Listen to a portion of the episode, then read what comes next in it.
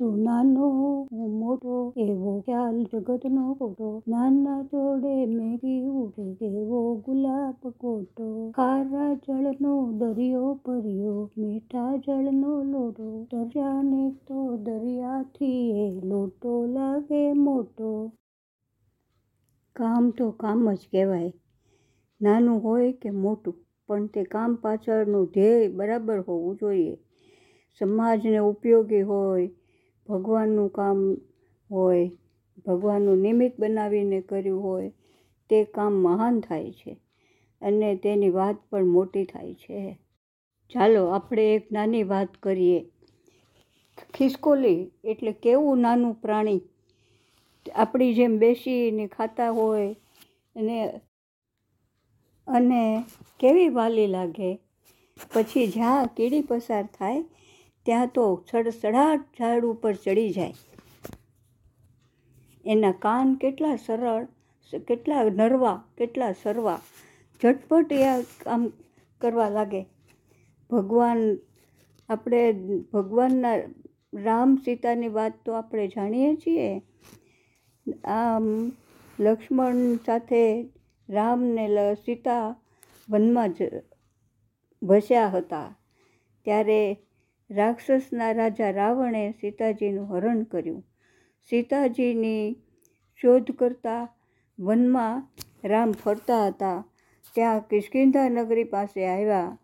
કિષ્કિંધા નગરીમાં વાનરોના રાજા વાલીને મારીને સુગ્રીવને રાજ આપ્યું અને સુગ્રીવે પછી વાનરોની સેના એકઠી કરી.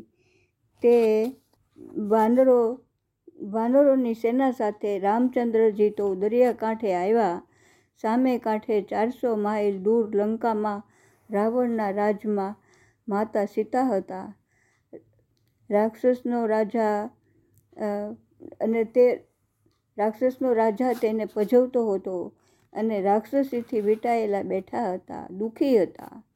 તેને મેળવવા માટે, રાવણને હરાવવા માટે રામે લંકા ઉપર ચડાઈ કરવાનું નક્કી કર્યું, પણ વચ્ચે દરિયો હતો. તેથી તેણે દરિયા ઉપર પુલ બાંધવાનું, એટલે કે સેતુ બાંધવાનું નક્કી કર્યું. તે વાનરોને પાસે યોજના મૂકી તો વાનરો મહેનત કરવા લાગ્યા. સુગ્રીવ, હનુમાન, અંગદ, નળ, નીલ જેવા મોટા જબરા વાનરો કામ કરતા હતા, પથરા ગોઠવીને પુલ બનાવતા હતા. તેમાં આપણી આ ખિસકોલી કેવી નાની લાગે પણ કામે લાગી.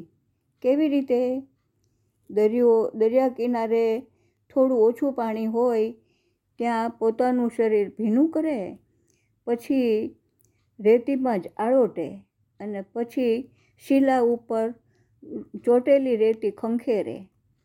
પછી પાછી પાણીમાં જાય, પાછી રેતીમાં જાય અને પછી પાછી રેતી ખંખેરે.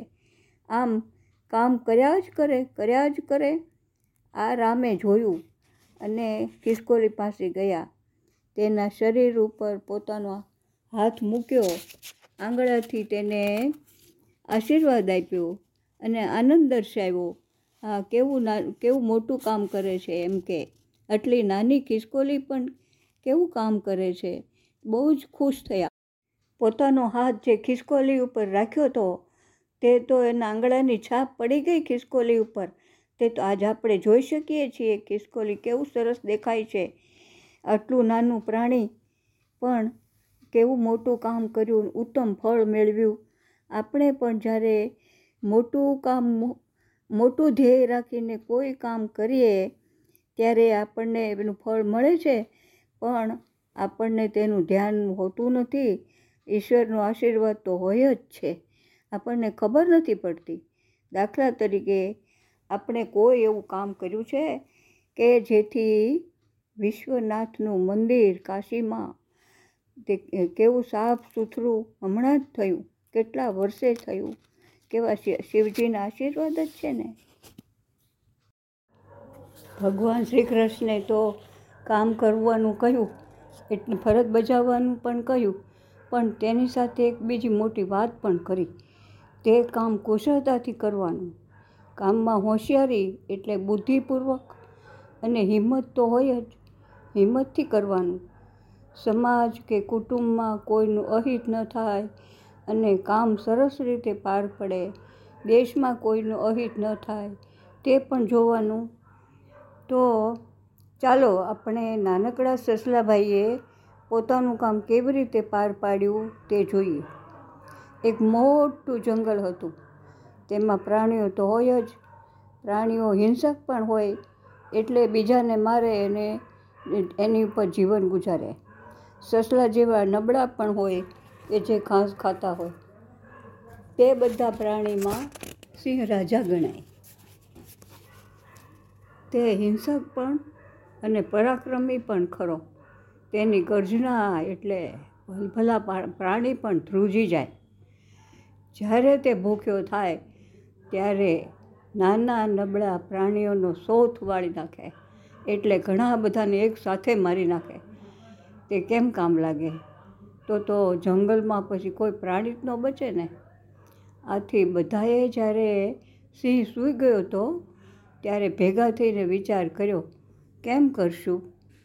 શિયાળ લૂચું ઘણું, પણ ઝાઝી બુદ્ધિ નહીં. એટલે કાંઈ જાજુ વિચારી શક્યો નહીં. કૂતરો બુદ્ધિશાળી ગણાય. તેણે કહ્યું, આપણે હિંમત કરી ને બધા સાથે મળી ને સિંહને વિનંતી કરીએ.